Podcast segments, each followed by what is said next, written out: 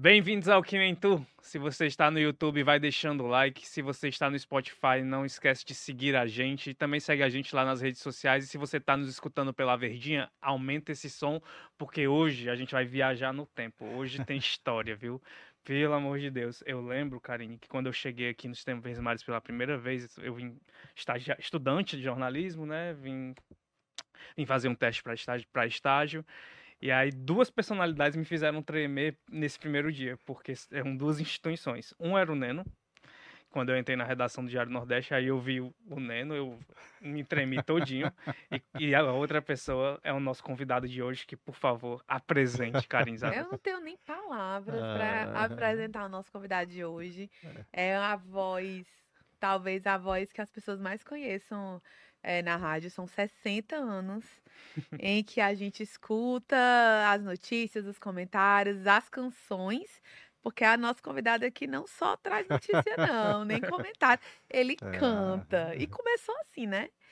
Nós estamos aqui com um jornalista, radialista, comentarista, locutor esportivo. Aviador. Aviador. Dono pai... de um maior bug, do bug mais famoso mais de Fortaleza. Famoso, a personalidade da é. Gentilândia, Tom Barros, seja bem-vindo ao Que Nem Tu. que bom, que nem tu, que nem nós, né?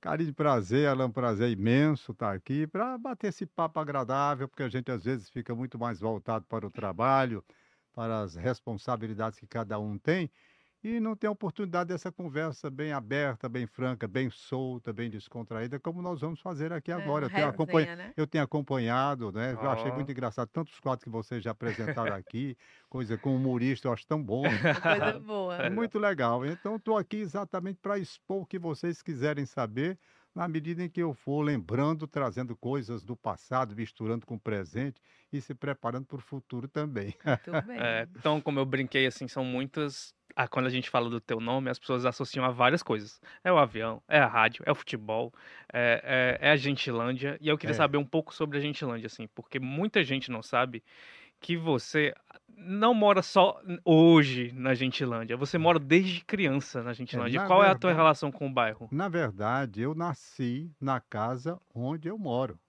Eu tenho 76 anos de idade, vou completar 77 já no mês de abril. Portanto, esse período todo eu passei num bairro chamado Gentilândia, porque eu nasci na casa é parteira. Não é negócio de levar para o hospital, não. A parteira foi lá em casa, eu sei o quarto onde eu nasci, a mamãe sabe disso. Fui batizado no mesmo dia que eu nasci. Poucas pessoas sabem o dia do batizado, eu sei o meu. Aí você pergunta, mas por que você foi batizado no primeiro dia, logo que nasceu? Porque diz a minha mãe que tiveram medo que eu fosse morrer, estava com problema de saúde, foi um nascimento meio complicado. E ela também teve que ir para o hospital. Aí não, ela foi e eu realmente pensava que eu não ia resistir. Me batizaram. E eu resisti, estou aqui até hoje.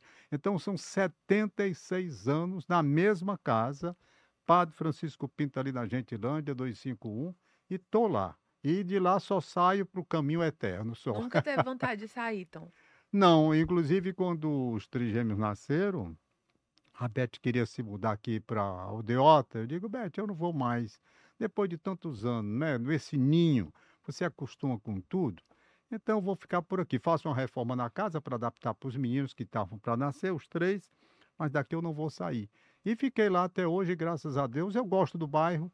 Ultimamente tem sido um pouquinho mais complicado, como a vida toda na cidade de Fortaleza, com alguns problemas decorrentes até de uma mudança de característica, que era um bairro eminentemente residencial, passou a ter uma característica de bairro comercial e residencial misto, uhum. então já gera uma certa confusão. Muitas vezes o som, muitas vezes o incômodo assim, mas a gente vai vivendo ainda e eu não pretendo sair de lá, não. E os vizinhos? Os vizinhos... Tem os vizinhos de antigamente também? Tem, tem os vizinhos de antigamente. A, a maioria, a maioria já foi, né? Hum. Eu até fico contando assim, olhando para um lado e me baixo assim, para ver se vai passar de chegar depois bem. Mas ainda tem uns vizinhos que chegaram depois e mantiveram aquela tradição do cafezinho, tem a xicrinha, tem um, tem açúcar, tá faltando um limãozinho e tal, aquela história do uhum. aconchego. A conversa na calçada praticamente saiu da minha rua, mas ainda tem. A conversa na calçada na rua Redenção, que é vizinha Padre Francisco Pinto, eu passo admiro. Tem a conversa na calçada, as pessoas colocam a cadeira e vai lá, coisa que na minha rua já não dá mais para ter. Uhum. Mas em algumas ruas da Gentilândia ainda tem não é? Algumas ruas da Gentilândia ainda tem. E então é o bairro, como eu digo, misturado entre comercial e residencial, ainda com alguns costumes à moda antiga. E é legal que é uma resistência, né, Tom? Porque é engraçado, todo dia eu passo em frente à casa do Tom. Aí é, é legal porque é um, um, um murinho baixo. É. São, é o tipo de imóvel que você não encontra mais. Assim, é muito raro você encontrar um imóvel que data de uma forma Muito como o antigo. O imóvel onde eu moro tem, foi comprado pelo meu pai e minha mãe na 1941, se não me falha a memória, 41, 42. Então aquela rua toda ali foi da imobiliária Frota Gentil, que ergueu, porque era o Banco Frota Gentil, as pessoas ricas, onde a universidade hoje é Federal do Ceará, ali era a residência do Zé Gentil. Eu passei, eu, eu Heitor, o pessoal todo que morava ali, antes de ser universidade, não era? Então depois, e aquela casa era daquele jeito, naquele primeiro, aquele primeiro compartimento que fica mesmo na frente da reitoria, era a casa mesmo do Zé Gentil. Depois, quando a reitoria comprou, então ao- ao- o Estado comprou o resultado. Eles fizeram a ampliação dentro das características do imóvel, ainda hoje lá, mas aquilo era residência. E ali a família Gentil era, dominava toda aquela área, criou a imobiliária e as casas foram sendo construídas, portanto, o bairro Gentilândia, o nome vem exatamente daí. Que o bairro Gentilândia, oficialmente, no mapa de Fortaleza, ele não tem. Inclusive, eu lutei muito para colocar a Gentilândia como bairro independente, constando da cidade de Fortaleza. O Narcírio Andrade entrou com o projeto, foi aprovado pelo, pelo Juraci Magalhães, se não me falha a memória, foi o Juraci Magalhães, mas ficou dependente de, um, de uma regulamentação com relação à área. Quando nós quisemos estabelecer a área da Gentilândia, ficou difícil porque a Universidade Federal do Ceará, na época, eu não sei quem foi, achou que a universidade tinha que ficar no bairro Benfica, e eu acho que eles têm razão realmente, porque a universidade é bairro Benfica mesmo, da origem, né? Então a Gentilândia seria ali onde as terras que o José Gentil e a família dele, a, a imobiliária, aquelas casas que foram construídas naquele terreno da família Gentil, que foram vendidas e compradas, tal. Então a área seria o quê? É, 13 de maio, Avenida dos Expedicionários, Eduardo Girão, que é a Rua do Canal, a Avenida da Universidade, pronto, era Gentilândia, o bairro pequenininho, mas não foi ainda regulamentado. Eu até brinquei muito de dessa discussão, sai, não sai do papel, houve certa irritação, e sabe de uma coisa, eu resolvi o problema. Resolvi da maneira pacífica, sem necessidade de usar armas, sem necessidade de um conflito nacional e internacional pela independência da Gentilândia. Fizemos o seguinte, eu disse, ah é, Benfica, capital, Gentilândia. Então hoje a Gentilândia é a capital do Benfica, Muito né? bem, Tá muito certo? bem. Resolvemos bem Resolveu, né? Resolveu. Pacífico e gentil, Pacífico, uma sem armas. gentil. Sem- como- gentil, bem gentil, né? Então, é, foi lá na, ali na, na Gentilândia que ainda menino você começou a se apaixonar pelo futebol e Foi. começou a já fazer umas transmissões. Como é que, como é, que é essa história? Ali na Gentilândia, na verdade, eu comecei primeiramente, a primeira lembrança que eu tenho, inclusive daquela praça lá, é porque a minha mãe era muito católica, muito católica mesmo, e eu fui levado para a igreja muito cedo, não é? Muito cedo eu fui levado para a igreja. E eu gostava, adorava realmente, porque tinha o grupo de orações, a cruzada, então tinha o jogo de futebol, já vem o futebol já, né? Menino lá jogando futebol no campo da Igreja dos Remédios. Eu era acólito com aquelas roupinhas de padre, aquele negócio todo. Então começou ali na Gentilândia meu primeiro contato. E tinha a Praça da Gentilândia, que não existia, essa praça hoje era areia, com as mangueiras, e tinha o campo de futebol. Então ali nós começamos a ter os primeiros contatos. Mas a minha primeira paixão não foi o futebol, não foi o futebol. A minha primeira paixão da vida chama-se aviação. Essa coisa foi que mexeu comigo, porque eu tinha na faixa de 6, 7 anos de idade, um pouco menos, e fui levado para a Praça do Ferreira para uma exposição da esquadrilha da, da, da Semana da Asa. Aviões T-6 da Força Aérea Brasileira estavam lá, me colocaram dentro desse avião, eu fiquei, sabe, deslumbrado. Uma irmã de criação que eu tinha, prima minha, Raimundinha, comprou um binóculo, me deu, cada avião que passava eu olhava e foi o primeiro encanto da minha vida, foi a aviação. E eu pensei muito que eu queria ser na minha vida piloto de caça da Força Aérea Brasileira, mas eu tinha um problema de asma, eu sabia que não ia poder alcançar pelo problema de saúde que era de certo modo bem grave, eu tive crises muito difíceis na minha infância até chegar à adolescência, crises terríveis, então eu sabia que não podia. Mas o meu amor pela aviação nasceu ali. Depois, com o, o, o estádio Presidente Vargas muito próximo da minha casa, então eu com 9 anos, 10 anos, por aí assim, 56, 57, é, comecei ao estádio ver os primeiros jogos, primeiro clássico, aquele negócio todo, eu tinha de 9 para 10 anos. Aí veio a história do futebol. Então eu comecei, jogava na igreja, fui me envolvendo e por uma coincidência, os grandes jogadores da época moravam nas proximidades da Gentilândia, que a cidade era muito pequena. Uhum. A cidade era muito pequena. Então, os grandes ídolos da época, Moésio Gomes, Mozart Gomes, eh, Zé Mário, esse pessoal todo morava perto da minha casa, sabe? Eu conhecia o William Pontes, eu conhecia todo mundo.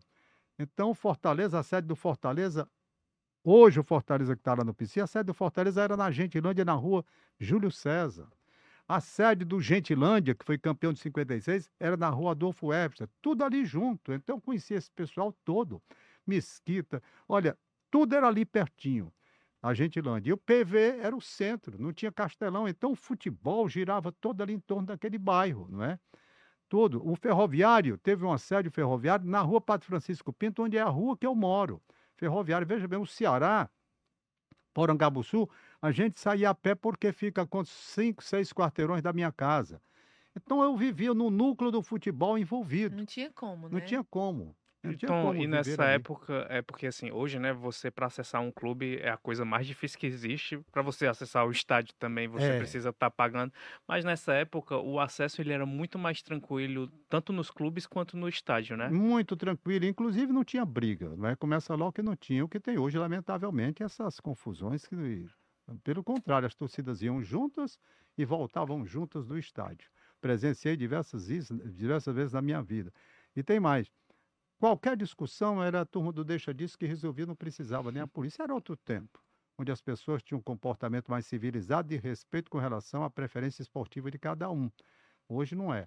Então, tudo isso eu vivenciei. Vivenciei, por exemplo, o América em 1966, representando o estado do Ceará na Taça Brasil, as torcidas do Ceará e do Fortaleza juntas, com a bandeira costurada, junta, a bandeira, torcendo pelo América. Então era um outro tempo, era uma outra bandeira. E a partir daí, desse, desse, dessa minha convivência com o futebol, na década de 50, eu fui vendo os narradores esportivos. Aí foi quando comecei a segunda paixão da minha vida. A primeira foi a aviação, que eu não pude seguir de imediato. Mas essa daí, aí essa eu fui atrás. Essa eu fui buscar, que eu queria ser locutor esportivo. E também nasceu uma outra coisa, mais ou menos ao mesmo tempo, que foi a música. Eu ouvia o Nelson Gonçalves, o Orlando Silva e me admirava muito, então a partir daí eu fui buscando meus caminhos. A música, a narração de futebol, o rádio, que foi a segunda paixão da minha vida, a primeira foi a aviação, e o rádio acabou superando porque se transformou, tomou a aviação, né? Porque eu já vim para a primeira, foi a primeira. Foi a primeira. Aí, né? aí o rádio, não, aí o rádio eu fui me envolvendo de uma forma tal que aí pronto, se tornou meu encanto, a minha profissão, o meu sustento, a minha existência e tudo. Nesses jogos que você viu no PV quando criança, tem algum que é mais marcante que você lembra como, meu Deus, um dos primeiros jogos que eu vi no PV tem, que me marcaram? Me marcaram exatamente. Tem um que o primeiro ídolo que eu vi na minha vida. Eu nunca tinha ido ao PV, o meu pai me levou, pequeno, né? Aliás, não foi nem meu pai, foi um vizinho meu, agora que eu me lembro. Ele me levou, era o senhor Daviano, ele me levou e o clássico Ceará é Fortaleza, muita gente. O estádio presidente vai pequenininho, mas para mim era o Maracanã. Né? Nunca tinha entrado lá tal. Aí apareceu o primeiro ídolo. Ceará Sporting Clube jogando com Fortaleza e um goleiro do Ceará chamado Ivan Roriz, que carinhosamente era chamado de Ivan Boião. Ele fez duas defesas lá e aquilo nunca saiu da minha cabeça. É uma coisa, voou, o cara saiu do chão. Parecia assim que tinha motores como um avião para sair voando e pegando as bolas. Foi o primeiro ídolo. Aí eu passei a ser admirador desse cara, Ivan Roriz, que depois até me dei muito com ele quando ele deixou o futebol, dono da fábrica de doces Real, que já não existe mais na época. Pois bem, então foi o ídolo primeiro, Ivan Roriz, foi o que mais me chamou a atenção. Um goleiro, não foi nem um atacante. Pois é. Mas né? aí quando você jogava, era o quê, Tom? Quando eu, eu jogava, eu era lateral esquerdo. Eu gostava de jogar na lateral esquerda, apesar de não chutar bem com o pé esquerdo, mas eu gostava de jogar e por era lá. bom, Tom? Não, não era. Não era bom jogador, não. Era um razoável brincador de bola, não é? Aí por isso que você ficava fazendo as narrações? Pronto, aí quando foi um dia, eu já tinha, eu tinha ido ao estádio, olhava para a cabine, que ficava assim, só tinha duas cabines no estádio. Estádio Presidente Vargas só tinha duas cabines, depois chegou a terceira. Era a rádio Ceará Rádio Clube e a Rádio Iracema, depois chegou a Rádio Irapuru. E eu olhava assim para os locutores, o primeiro locutor que eu achei sensacional, Jaime Rodrigues, voz belíssima, nunca passou pela minha vida que em 1970 eu iria narrar um jogo em dupla com ele. E eu vi o Jaime na década de 50 transmitindo futebol. Quando ele veio narrar comigo, ela até pediu assim um pouco de paciência, porque ele já estava com a voz cansada, mas uma voz muito bonita. Ainda eu narrei um tempo com ele. Grande narrador. Aí conheci o Ivan Lima, que para mim o maior narrador, a voz mais bonita que eu já vi narrando futebol, até me espelhei nele porque eu ficava ouvindo e eu quis ser narrador. Quando a Irapuru criou um, um, um concurso para narrador em 64, 1964, eu fui lá, me inscrevi, ganhei a primeira vez no domingo, ganhei a segunda, aí mandaram aviso para mim que eu não precisava mais ir, que o emprego, quando tivesse a vaga, seria minha. E foi. A Frane Peixoto, que era o diretor da Rádio Irapuru, o Júlio Salles, que ainda hoje está aí foi um dos. Ele, o Júlio Salles compôs a mesa, né? O Gilvan Dias, que já morreu, era o que apresentava o programa, então eles, eles me comunicaram. E realmente eu ganhei o um emprego em setembro de 1965 com carteira assinada para ser locutor. Foi exatamente isso que aconteceu. Então, e esse concurso, como era? Era você era, já... Você tinha que narrar um jogo de futebol. Eu narrei o jogo de futebol imitando Pedro Luiz, dois locutores de São Paulo, Pedro Luiz e Edson Leite. Eu imitei a primeira vez. E eles gostaram, tal, e eu ganhei uma lata de cera cruzeiro, me lembro bem, e fui para casa. O papai ouviu, tal. Aí, quando foi domingo seguinte, já vou de novo. Aí fui, aí ganhei de novo, a segunda lata cruzeiro. Aí o Afrânio Peixoto, que era o. Ele foi grande comentarista de futebol, um dos grandes nomes da imprensa aqui do estado do Ceará. Ele já era o diretor da rádio, aí ele disse, né? que a vaga seria minha, que eu, o emprego vinha. E veio. Eu até pensei na época que ia demorar muito, sabe? Mas demorou muito, não. Aí foi assim que eu ingressei no rádio, como locutor o quê? Aí tinha as categorias da época. Tinha locutor comercial, que era a primeira fase, que era você chega na rádio, dá hora e lê o comercial, locutor comercial. Tinha que passar para a segunda etapa, que seria locutor disc jockey. Aí você já se soltava, falava um pouquinho mais, tal, ficava mais solto. Eu passei depois para Disque Jockey, apresentando o programa Revestindo da Cidade, em 1965, 66, na Rádio Irapuru. E aí pronto. E a minha vontade de narrar futebol? Eu ali esperando a chance, porque eu ainda não tinha essa chance. Apareceu para fazer a reportagem de pista. Aí eu fui fazer a reportagem de pista. Até que um dia, o Júlio Salles, eu agradeço muito a ele, porque ele me levava para a cabine para mostrar as técnicas de uma transmissão de futebol. Né? Ele tinha paciência, levava um gravador, não tinha nada do que se tem hoje, gravadores eh, pesadões e grandes, não os gravadores pequenos de hoje. Ele gravava e foi corrigindo o que eu tinha de dizer tal, e assim eu fui narrar futebol pela primeira vez. Mas a primeira vez, então, foi é porque eu li numa entrevista sua que você disse que a primeira vez você estava assustado porque Rapaz, foi por eu, acaso. Foi por acaso e foi a pior coisa que já aconteceu na minha vida de experiência, porque foi a pior. Eu não sei como deixaram no ar. Deixaram porque foram obrigados a deixar ser, no ar. Né? Porque não tinha. O locutor, eu estou tentando me lembrar quem foi, se foi o Júlio, não recordo bem. Eu estava na cabine, veja bem. Eu estou na cabine, não me preparei para fazer aquela transmissão. Não estava preparado. O locutor passa mal. Quem estava na cabine era eu. Tinha que assumir e pedir, rapaz, você vai ter que fazer. Eu não estava sequer com a escalação, pedi para alguém fazer a escalação ali e me passar no papel. E eu, jogo correndo. Então ficou muito difícil para mim. Muito difícil. Eu não sei como me deixaram no ar. Me deixaram no ar por uma necessidade. Ainda bem que estava perto do jogo terminar. E eu pedindo a Deus que aquele jogo terminasse. Porque eu pensei ali que eu não ia ter mais nenhuma chance depois daquilo, sabe? Eu pensei, aqui eu me arrebentei, eu não vou ter chance de narrar mais. Mas todos compreenderam a minha situação emergencial, de fazer um trabalho daquele, que eu não estava preparado, mas foi terrível. Foi um momento de pânico na minha vida, pânico. Eu estava diante de um microfone em pânico, completamente. Eu nunca tinha narrado futebol. Com quantos Estava me preparando. Tom? Eu devia ter uns 20, eu, eu, foi, eu entrei em 65, eu nasci em 47, né? Tá certo? Uns 20 anos, né? Por aí é. assim, 20 uhum. e pouco. Foi, foi horrível, foi horrível, sabe? Mas aí não, aí no, na transmissão seguinte, não, aí eu já estava preparado. E quando disseram para você assim, foi ruim, mas você vai ter que narrar de novo. Aí você Aí eu acreditou? acreditei. Eu digo, rapaz, eu não. bem, né? É, porque não podia ser aquilo, não é? Não tinha, não tinha condição. Eu me lembrei agora, coisa recente, quando aconteceu, um fato sensacional, que teve a diário.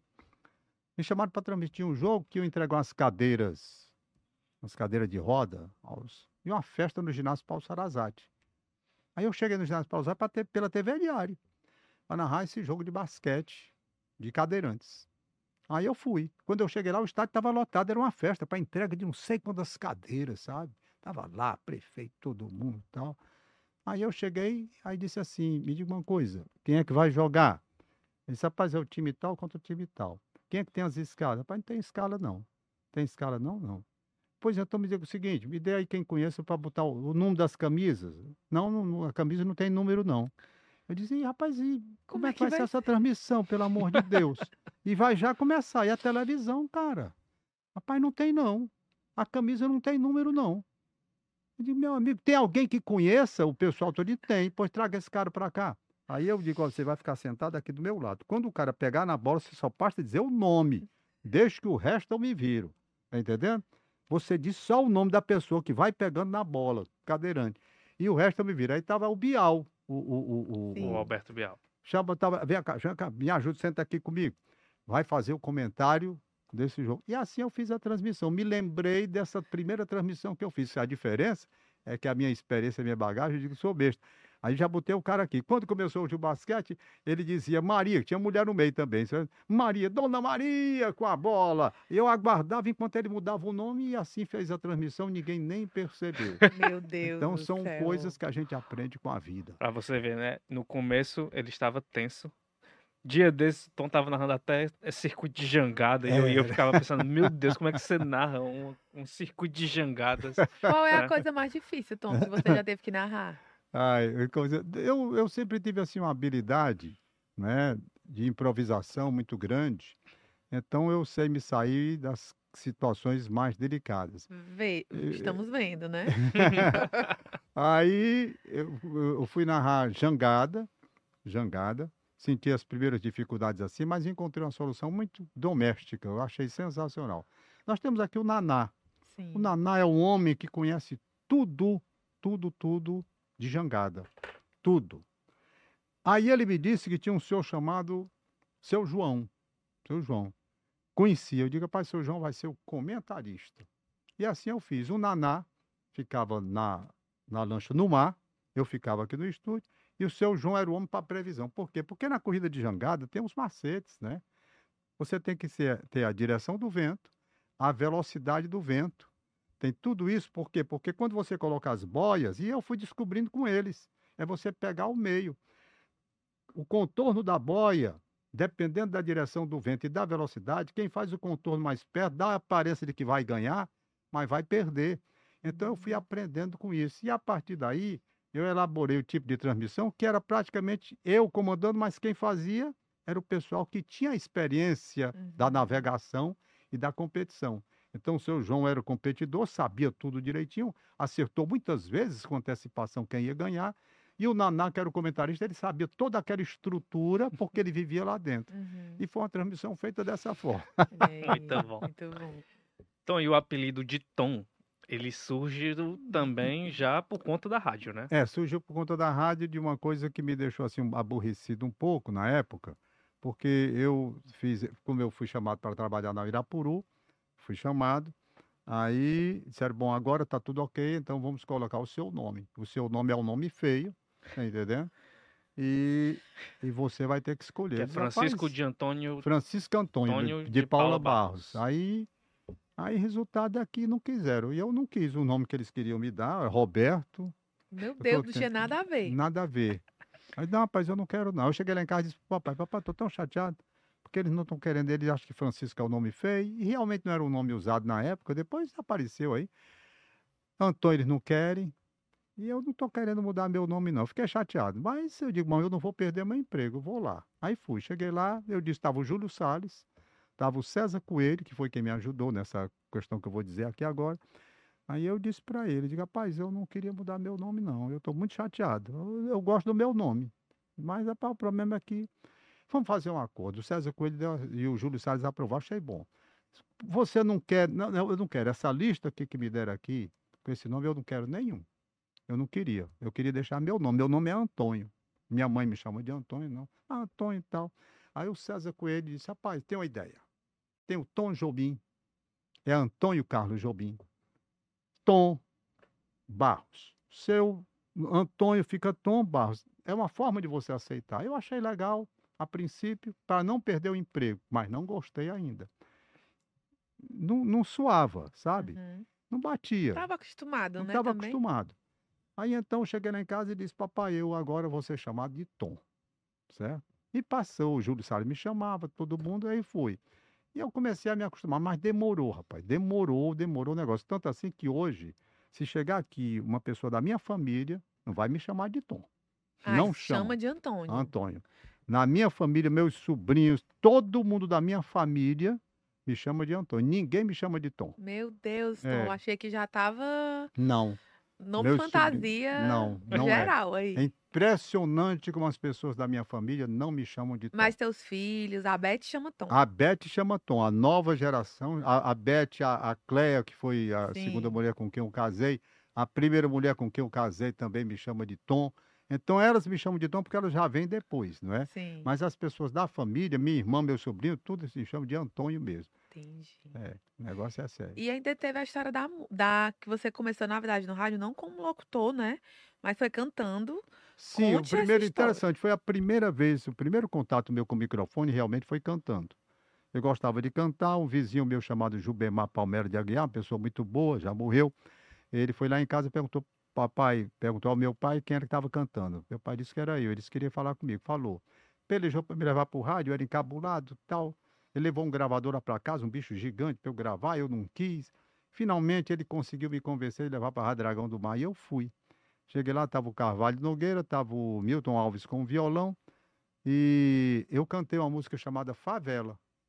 Favela, oi, favela, favela que mora no meu coração. E o Milton Alves acompanhando, né? Ao relembrar com saudade a nossa felicidade, favela dos sonhos de amor e do samba canção. E ele acompanhou e eu cantei na Rádio Dragão do Mar, na- ali na, na Imperador, na Vida do Imperador. Cantei. Então foi o pr- primeiro contato com o microfone foi cantando, não foi falando. Na verdade, eu gostava de cantar e ainda hoje eu canto brincando. Eu não sou cantor profissional, nunca fui. E acho que não teria tido sucesso como cantor profissional, porque o, o tipo de música que eu gosto é um tipo de música que já, hoje em dia, as pessoas nem escutam, lamentavelmente. São as músicas da velha guarda, né? E eu, em 1961, com esse desejo ainda de cantar aquele negócio todo, fui conhecer o maior cantor que esse país já teve em todos os tempos. Coisa mais extraordinária que eu já ouvi, chama-se Orlando Silva. Orlando Silva precisava, a nova geração hoje, estudar como é que pode uma pessoa ter um talento vocal, uma extensão vocal como Orlando tinha. E eu fui conhecê-lo. Cheguei na Rádio Iracema, programa Irapuã Lima, eu me sentei lá, Orlando Silva aparece e canta as músicas dele. Número um foi a primeira que ele cantou. E eu olhava para Orlando e digo, meu Deus, não é possível um negócio desse. Quando terminou, Deus me deu uma bênção.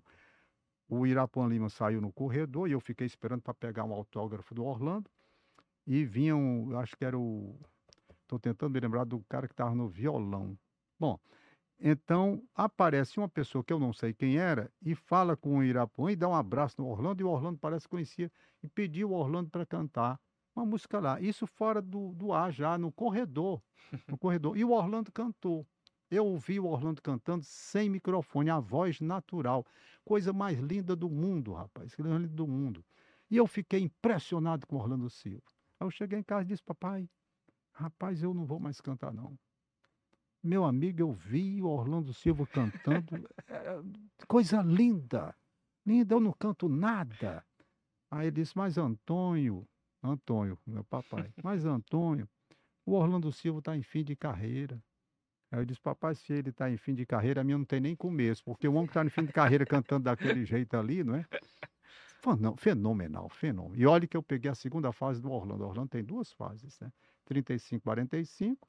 E depois, quando ele se envolveu com droga, a voz ficou grave, ele perdeu muito da, do- dos agudos. Então caiu muito, não na interpretação, mas na extensão vocal. Então, para mim, foi Orlando. A partir daí, eu resolvi que não ia cantar. Eu ia cantar brincando. Mas o Orlando Silva, quando eu ouvi, eu eu canto coisa nenhuma. Mas teu pai, Tom, ele, na época, ele te incentivava, tipo assim, ah, eu vou querer ser cantor, e ele levava, incentivava. Apoiou, sempre. Depois, quando você foi pra rádio, ele gostou. Gostou, ele sempre, sempre apoiou. Meu pai sempre apoiou, eu, meu pai e minha mãe, eles sempre me apoiaram. Por exemplo, eu na, na aviação, que eles tinham muito medo, eles, eles me apoiaram. Eu fiz o exame para para Escola Preparatória de Cadeias do Ar, fui brilhantemente reprovado, tá porque eu não me preparei. Eu sabia que eu não podia ser aviador militar. Então, não, já que eu sabia, eu não tinha, sabe, esse problema de asma, que era um problema sério. Mas um dia eu disse, rapaz, sabe, não, de qualquer maneira eu vou, eu vou me inscrever. Ah, inscrever, não, sei lá, deixa lá, só para... Eles apoiaram na hora. Tinha que ter a assinatura dos pais, eles deram tudo. Eu fui, não me preparei, não fiz, eu sabia que não ia ser aprovado, até porque eu não tinha condição, mas só para ver mesmo, sabe? Aí então, esse foi um sonho que eu não realizei com relação a ser piloto da FAB, mas eu sabia que não podia. Em compensação, depois, anos depois, eu realizei o meu grande sonho de voar sozinho, a gente conta quando for o momento. É. Então, assim, é, você tem uma coisa que chama muita atenção de quem de quem acompanha teu trabalho, que embora você tenha uma super conexão com o rádio, uma super conexão com o esporte, na tua história tu passou por diferentes programas, por diferentes áreas Foi. dentro da comunicação, por diferentes meios também, escreve a coluna, agora tá no digital também. Aí já na TV fez diversas coisas muito diferentes. Quais foram as, as mais adaptações mais difíceis para É. ti nesse período? Interessante, eu trabalhava em rádio, como eu comecei a trabalhar em televisão? Televisão, estava trabalhando na Rádio Dragão do Mar, 1971 eu vim aqui, o Almaro Silva me chamou para vir para TV Rede Tupi de televisão, né? Eu passei a trabalhar lá fazendo programas de esporte. De esporte. Quando foi um dia, o superintendente lá, doutor Manuelito Eduardo Pinheiro Campos, eu tinha escrito um texto e ele viu o texto que eu escrevi e mandou me chamar. Mas foi você que escreveu esse texto aqui? Eu disse, foi, senhor. Por que você nunca me disse que você escrevia desse jeito? Eu disse, rapaz, não, não sei, eu escrevi aqui. Eu disse, não, eu estava precisando de uma pessoa para me auxiliar aqui, inclusive na questão do editorial. Eu estou impressionado, eu queria que você ficasse trabalhando comigo. A partir daí, ele me levou para o jornal, para o jornal, Correio do Ceará. Né? E eu passei a escrever coisas para o jornal Correio do Ceará, orientado por ele, que ele escrevia os editoriais. Doutor Manuel Eduardo Começou logo com uma coisa muito difícil, né? Difícil, era. Eu, eu, eu, eu já tinha uma boa formação também, eu já acho que eu estava até formado. Se não estava formado, eu estava na faculdade de Direito, eu sempre gostei de escrever, e o certo é que ele se encantou, e eu fiquei lá. Aí eu fui passando para a área, saindo praticamente do esporte para a área de jornalismo mesmo, sabe? Inclusive, cheguei a assumir a chefia do departamento de radiojornalismo e de telejornalismo da Rede Tupi, não é? Tudo porque o Manuelito viu esse texto que eu escrevia, eu comecei a escrever. Quando ele viajava, eu escrevia. Quando ele viajava, ele dava as coordenadas, eu escrevia. E a partir daí, ele começou a ver que ele poderia ter um profissional, me mandou para fazer a cobertura de uma reunião importante da Sudende lá em Recife. Eu fui, ele gostou muito. Então, a partir daí, eu cresci dentro da empresa, dentro de uma outra área, que era exatamente que não a minha, do esporte. Mas nunca abandonei o esporte, que é da minha preferência. Aí fiz todas as outras áreas na parte política. Quando eu vim aqui para a Rádio Verdes Mares, aconteceu a mesma coisa, basicamente. Eu vim para o departamento de esporte. Mas aí, o Rádio Notícias Verdes Mares, que ainda hoje eu faço, e tenho assim um amor muito grande por esse noticioso, eu comecei a fazer substituindo locutores. Na medida em que eu fui, quando de Mansueto Barbosa, um dia me chamou, a mesma coisa que aconteceu lá. Mas eu tenho visto você, dá para você fazer aqui uns comentários na televisão, TV Verdes Bom Dia Ceará. Aí eu digo, dá, Mansueto, você faz a parte de esporte tal. Que parte de esporte? De nada. Quando eu cheguei, comecei a fazer a parte de esporte e comecei a fazer outras partes. De repente, eu estava apresentando, passei uns, uns dois anos, eu acho, dois anos e meio, três, apresentando o Bom Dia Ceará. Eu era apresentador do Bom Dia Ceará. Então, passei aquele período. Eu deixei até quando eu fui para a Copa do Mundo dos Estados Unidos. Aí É, eu fui me você envolvendo. teve que escolher entre Foi. a rádio e o- a televisão naquele Foi, a, momento. foi e, e mais assim porque mudaram o horário, era o contrário. Eu estou tentando lembrar, era o Bom Dia Ceará e o Bom Dia Brasil. Eu sei que inverteram, não sei como foi. E o horário que eu tinha lá na Rádio Verdes Mares, que eu fazia comentário, batia com eu, então eu tinha que sair. Tanto assim que eu saí. Aí eu, eu, eu comecei interessante. Eu ia. Um outro programa que eu gostei muito, assim, me apaixonei muito, que não tinha nada a ver comigo, nada, apareceu, porque a vida é assim, vai aparecendo. Uhum. Eu fiquei 18 anos nesse programa, Nordeste Rural. E comecei a gostar das coisas, porque o Aurélio Menezes fazia umas matérias muito interessantes e eu comecei a gostar. Tinha nada comigo. E como foi que o Nordeste Rural ia bater na minha mãe e passar 18 anos? Por um acaso, eu ia, terminei um programa aqui, eu ia para casa, André Bessa estava parado ali, aí disse assim, rapaz, tu vai para onde? Eu disse, "Pá, vou embora, terminei, tu pode quebrar um galho aqui para mim? Eu disse, quebro, qual foi o problema? Rapaz, grava o Nordeste Rural aqui para mim, porque a locutora, que eu estou tentando lembrar o nome dela, está em São Paulo, houve um problema no voo, ela não pôde voltar e eu estou apertado aqui. Tem problema não, vamos lá. Aí eu entrei, gravei o Nordeste Rural. Pronto, e fui embora para casa. E o certo é que houve um problema, a moça não veio mais. Quando foi no sábado seguinte, como ele tinha gostado da gravação que eu tinha feito, aí ele mandou, rapaz, tu pode quebrar o galho aqui só essa vezinha e tal? Eu disse, Perfeitamente. Aí gravei o Nordeste Rural a segunda vez. Aí o Mansueto Barbosa viu, viu? Aí mandou me chamar. Rapaz, o que é que tu faz aquele horário? Eu disse, rapaz, não, eu estou terminando o esporte para casa. Você quer uma gratificação para ficar fazendo o Nordeste Rural? Que eu gostei. Rapaz, perfeitamente. Um dinheirinho mais, né? Na, na bolsa do, do, do Neném aqui, não custa nada. e aí eu passei a gravar o Nordeste Rural. E que história de gravar foi essa? Passei a gravar com Tom Cavalcante. Ficamos nós dois. Tom passou um ano e meio, mais ou menos, fazendo. E eu continuei, eu passei 17, 18 anos no Foi o Nordeste Rural. apresentador que mais ficou à Talvez. frente do Nordeste Rural. Eu acho que foi. Sabe? Passei muito Foi. tempo mesmo, muito tempo. E eu gostava das matérias, sabe? E como era o tom? Os dois tons. Os dois tons Rapaz, aí. o tom era uma brincadeira, né? O tom, porque muitas vezes a gente, a gente gravava de sexta-feira e o tom sempre foi o humorista, sempre foi o brincalhão, né? O tom. Então a gente chegava cedo e ele tinha uma história tão engraçada. Tinha um, o Ronce, que ficava aqui na esquina ali, onde era Barão de Estuda, tinha um supermercado Uhum. grande. E o Tom sempre gostou de brincar.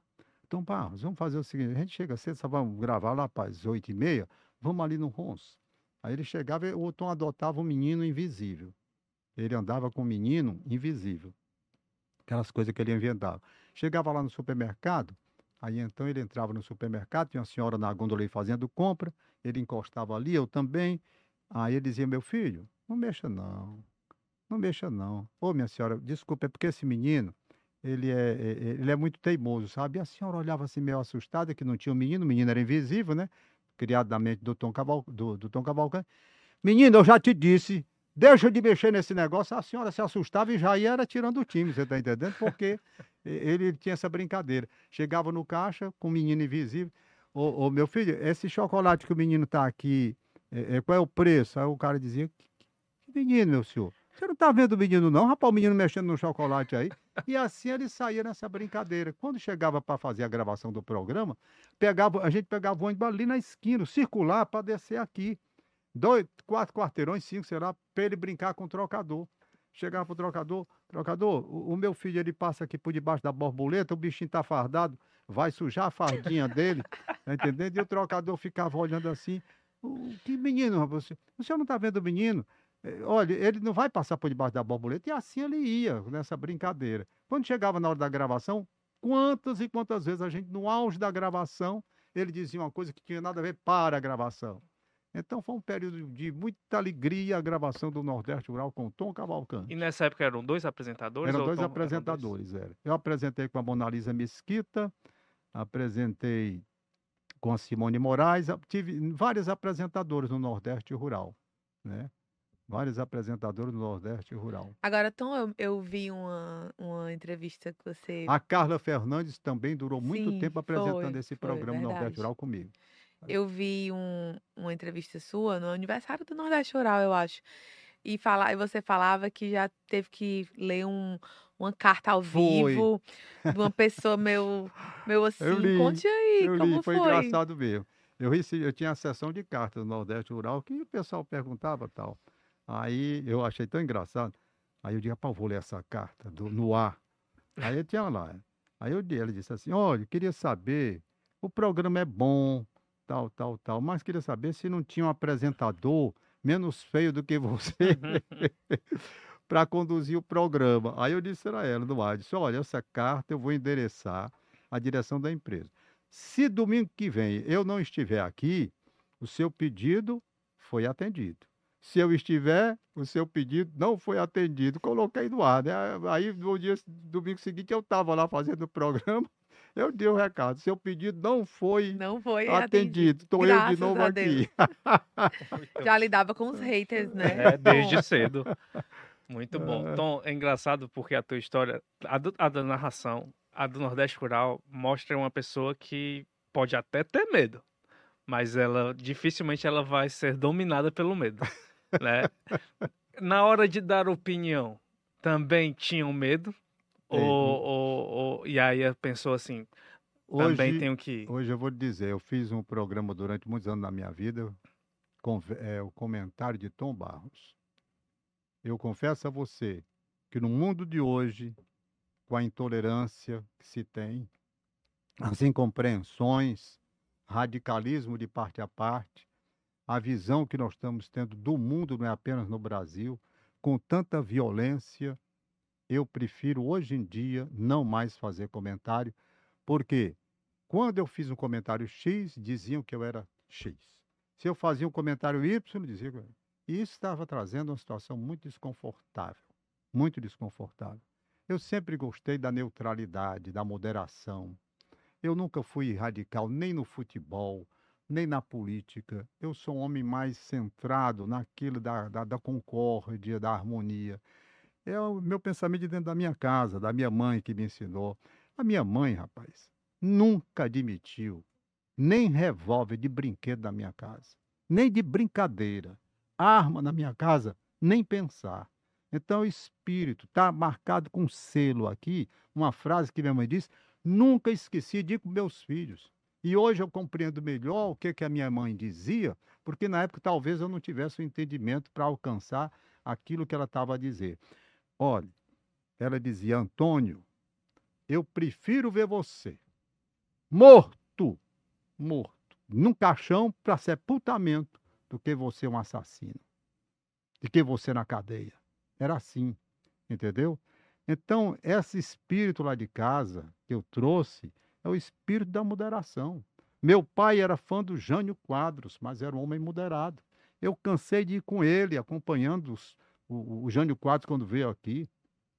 E eu, mas o papai, nunca eu vi o papai com um negócio de, de, de, radicalismo, violência, não na política. Não era um cara sensato, respeitando os adversários, respeitando as propostas dos outros partidos, tudo.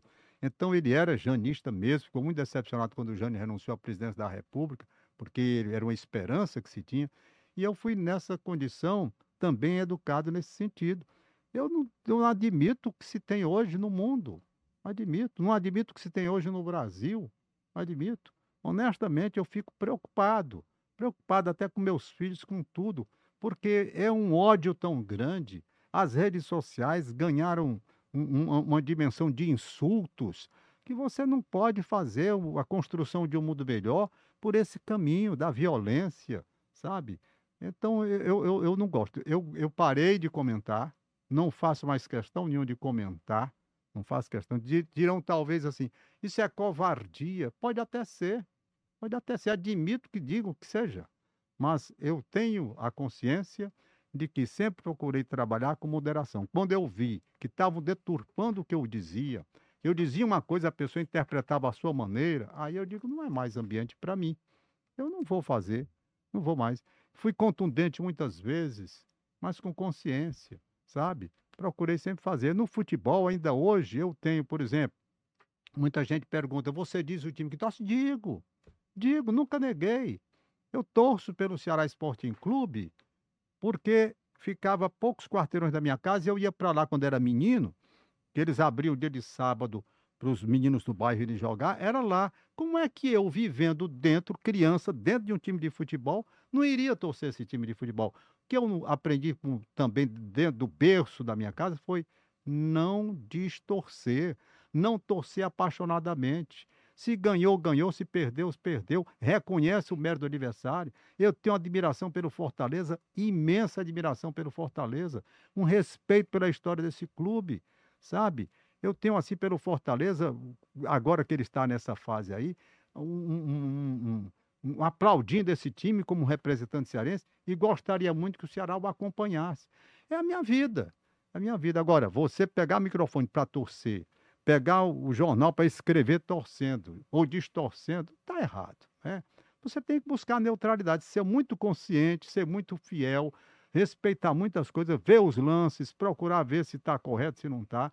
Claro que você pode cometer um erro aqui e ali, que é muito natural, nós somos falhos, mas assim é a minha vida. Então eu deixei exatamente de comentar essa outra parte, principalmente da política, pela intolerância que está havendo. Tom, mas assim, tu está falando aí de, desse movimento mais recente, né? Assim, mais dessa, recente. Dessa violência, das Isso. pessoas comentando e tudo. Mas assim, chegou em algum momento algo específico assim que falou assim, não, agora eu acho que já já foi fora do tom de retorno das pessoas, de, sei lá, alguém de mandar algum comentário para ti, de dizer algo que falou assim, não, não vou mais, alguma ameaça, não, algum tom nunca mais houve, nunca forte, houve. assim. Não, nunca recebi, graças a Deus, eu nunca recebi uma coisa contundente. Uma crítica, já recebi muitas, não é? Uhum. Recebi muitas críticas, mas nada contundente. Eu mesmo foi que me conscientizei quando comecei a fazer comentários e via que as pessoas não estavam interpretando aquilo que eu estava dizendo, eu digo, é muito perigoso, porque você diz uma coisa hoje, a pessoa acha, e daqui que você vai provar que não é o que você disse, tá Já entendendo? foi, né? é, é ruim. Aí eu peguei com a idade que eu tenho, com o amadurecimento que eu tenho. Eu fui um camarada que, por exemplo, meus filhos eu ainda levei para comícios. Leonel Brizola, eu era um admirador do Leonel Brizola. Fui aquele comi, grande comício ali na Praça José de Alencar. Levei os meus filhos, tudo. Mas depois, ah, com o passar do tempo, eu fui vendo que as coisas mudaram, não é? As coisas mudaram. E isso me chateou muito. Me chateou demais, porque eu gostava. Para você ter uma ideia, política. As grandes coberturas políticas da Rádio Verdes Mares, graças a Deus, eu tive a felicidade de conduzir, de fazer, montar todo o esquema de apuração. Fiz isso durante muitos anos da minha vida. Muitos anos. Não tinha computador, era era uma maquinazinha japonesa, aquelas maquinazinhas, como é? Calculadora japonesa. E eu montava todo o esquema na Rádio Verdes Mares para acompanhar a política uma coisa assim impressionante. De acompanharmos com resultado, porque não tinha negócio de, de divulgação como tem hoje, não é? Eh, através dos computadores, não, era tudo no papel, no papel. Então o tribunal, ele corria, era o contrário, o tribunal ia atrás da gente, porque a apuração dela era mais lenta, tinha que ser mais responsável. A nossa tinha uma margem de erro que poderia ser maior. Então nós fizemos todo o trabalho de política que eu gostava. Agora, quando chegou no ponto de você ficar nessa situação de ser exposto a uma situação de, de, de violência, de intolerância, de incompreensão, eu não, não gostei, não. O mundo mudou e isso tem me, me causado um desconforto muito grande, sabe? Em todos os aspectos. O ser humano, Uhum. o ser humano. Tom, e no, Eu não admito. e no futebol, esse ambiente ele também se tor- foi se tornando mais Tóxico, tóxico? tóxico, intolerante também, intolerante. O futebol que eu acompanhei não pode ser comparado ao futebol de hoje, onde se mata no meio da rua pelo futebol. Você pode admitir uma torcida se organizar para ir bater na outra e brigar, torcida do mesmo time brigando no estádio, meu irmão. Onde é que se. Da, da mesma equipe, então se tornou uma coisa muito difícil. Um homem que vem da década de 50, 60 para trabalhar nos tempos do futebol de hoje, você sente um impacto muito grande, até na narração esportiva, tudo. É o mundo, meu amigo, eu vou dizer a você, a gente vive uma situação onde poderia se admitir, por exemplo, eu fui transmitir a Copa da Alemanha, visitei os campos de concentração, Dachau, da, da, de Munique. Paz, você vendo ali, você tem a impressão, poxa, saindo daqui dessa coisa, não vai ter mais guerra no mundo. Tá aí a guerra pior do que era Uhum. não é? Tudo que nós de atrocidades com radicalismo, com religião no meio, aquelas guerras no Oriente Médio, o homem, e isso tudo vai marcando a sua existência. Puxa vida, quando chegou a Covid agora, a Covid, Eu imaginava, rapaz, o mundo recebeu um recado. Quem são vocês? Está aí a Covid. O mundo vai sair melhor. Uhum. Terminou a Covid, está aí o mundo em guerra com coisas absurdas. É a Rússia tomando terra, não sei de quem. Né? É, é Israel, Hamas, aquela coisa lá que não resolve. E o homem sendo mal. Aí chega num ponto que a gente também, eu já nessa idade, eu fiquei de, mas basta, sabe, basta. Para você ter uma ideia, falei no Jânio Quadros. Qual era o símbolo do Jânio Quadros? A vassoura. A vassoura. Meu pai, agora, né? Agora vai. O homem da vassoura vem aí. Já sei para onde vou com a família. Eu só queria, eu só queria ver o homem da vassoura em Brasília. Ah, vai ficar tudo legal. Em Brasília vai ter outro carnaval. Ah, como eu ia me dar bem. Nunca mais eu dependia de ninguém. Era uma coisa. E o homem com a vassoura lá, para limpar a corrupção do Brasil. Década de 60. Eu lá com meu pai. Eu com 76 anos de idade, cabelinho branco, já na reta final da existência humana. Combate a corrupção combate à corrupção, combate à corrupção. Meu amigo, eu vou acreditar mais como? Eu passei a minha vida toda o pessoal dizendo que para acabar, colo de melo, caçador de marajás. Aí eu chego nessa idade, como é que eu vou acreditar, Alan e Carinho? É, tem os desenganos da vida, meu irmão. É. é corrupção, corrupção, corrupção no mundo. Difícil. E o esporte, Tom? É, no futebol, você ainda acredita que ainda tem esses espaços tem, tem. Eu acredito que o futebol, graças a Deus, hoje tem um controle, né? Que é mais difícil de acontecer, mas vez por outra estoura uma coisinha aqui, outra acolá, né? Uhum. Como houve negócio de jogo de loteria, coisa recentemente, não uhum. foi? Mas no futebol é mais difícil de acontecer hoje. O controle ele é mais bem ostensivo, é né? muito claro. Então o futebol me parece agora que tem fraudes, que tem, tem. Por exemplo, vamos dar um exemplo concreto. Copa do Mundo. Copa do Mundo, que foi comprada para ser em tal país. Uhum. Não é isso? Uhum. Denúncias, isso aí houve, afastamento. Zé Blatt foi afastado, uhum. sei quem. Então, sempre a corrupção parece uma coisa mundial Ai, mesmo, né? tudo, né? né? O, o, futebol gera muito dinheiro, né? Então, tem uma outra coisa que sempre acompanhou o seu trabalho, que sempre me chamou muita atenção, que é a questão da memória, né? É, durante anos você fez questão de dar espaço no seu trabalho para estar falando de ex-jogadores, ex-atletas. E muitos atletas que na época em que eles jogavam não tinham a atenção da mídia como tinham hoje, né? E, e, e muitos nem viveram dessa fama que hoje jogadores de futebol têm, muitos não viveram, não ganharam o dinheiro que hoje muitos ganham, né?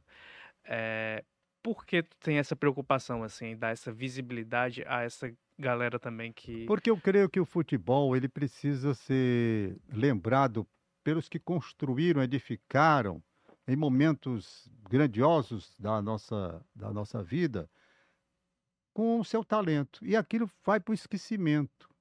E eu acho que deve ser resgatado esse pessoal que deu essa contribuição. Então, quem me deu a primeira ideia de fazer o Recordando foi o Lima Júnior. Conversando com ele, rapaz, tu sabe muita história de jogadores de futebol e tal. Então, por que, que você não faz? E eu fiz.